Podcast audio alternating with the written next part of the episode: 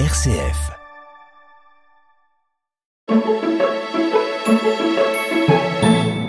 Dans cette chronique à la une, je vous propose de revenir sur l'émission Tu m'en liras tant de cette semaine en écoutant cet extrait. Bonjour à tous, nous sommes ici dans Tu m'en liras tant avec Thomas Vanham. Bonjour. Bonjour.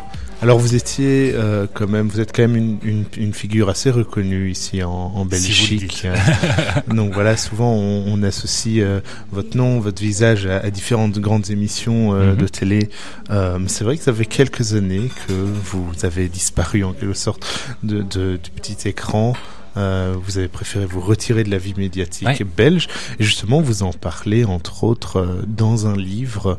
Euh, pourquoi, pourquoi avoir voulu maintenant prendre le temps de, de parler, partager sur cette déjà, pause? il y a eu beaucoup d'incompréhension quand je suis parti il y a 4 ans parce que j'étais une certaine apogée de ma carrière, après 30, 30 ans de carrière dans, dans les médias, à la RTB d'abord, sur RTL ensuite. Et puis, euh, c'était pas sur un coup de tête, c'est ce que je raconte dans, dans, dans le livre, mais tout d'un coup, j'ai décidé d'arrêter, de partir pour une année sabbatique qui s'est prolongée et qui a duré 4 ans finalement. Et c'est tout cette, euh, ce parcours que j'avais envie de raconter dans ce livre, L'éveil. Ouais. C'est ça. Et donc ce, ce parcours, on, on voit vraiment une évolution, une Mhm. prise de conscience. Ce, ce livre, c'est un peu votre histoire, en plein de petites histoires, des petites prises de, de conscience au fur Ouais. et à mesure. Comment est-ce que vous l'avez pensé, euh, ce livre? C'est un journal. C'est un journal que j'ai commencé à écrire quand j'ai. Je suis parti en Inde. Ça a été mon premier voyage, qui a été un voyage très important pour moi parce que tellement révélateur, notamment en termes de spiritualité.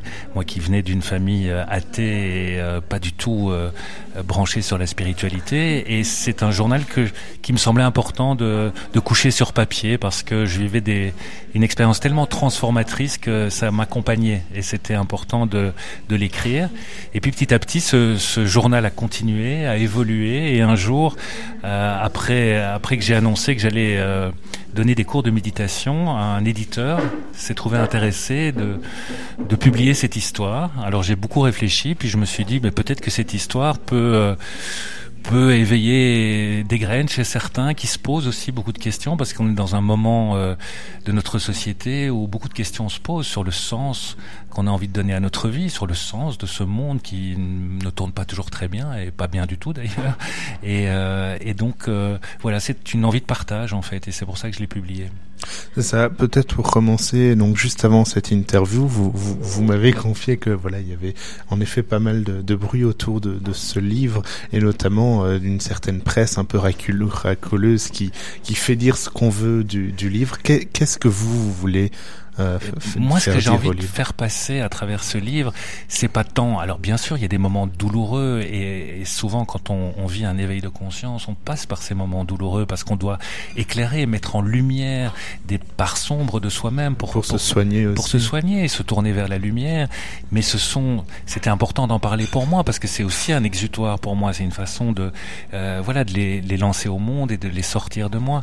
Mais le plus important dans ce livre, c'est ce chemin d'éveil de conscience, c'est de revenir à sa véritable nature, sortir de l'ego, sortir du personnage pour se reconnecter finalement à cette part en nous euh, qui est profondément enracinée dans notre cœur et pas tellement dans notre tête, même si on finit par s'identifier à ce personnage dans la tête. Et c'est moi, je me suis identifié pendant si longtemps à ce petit personnage.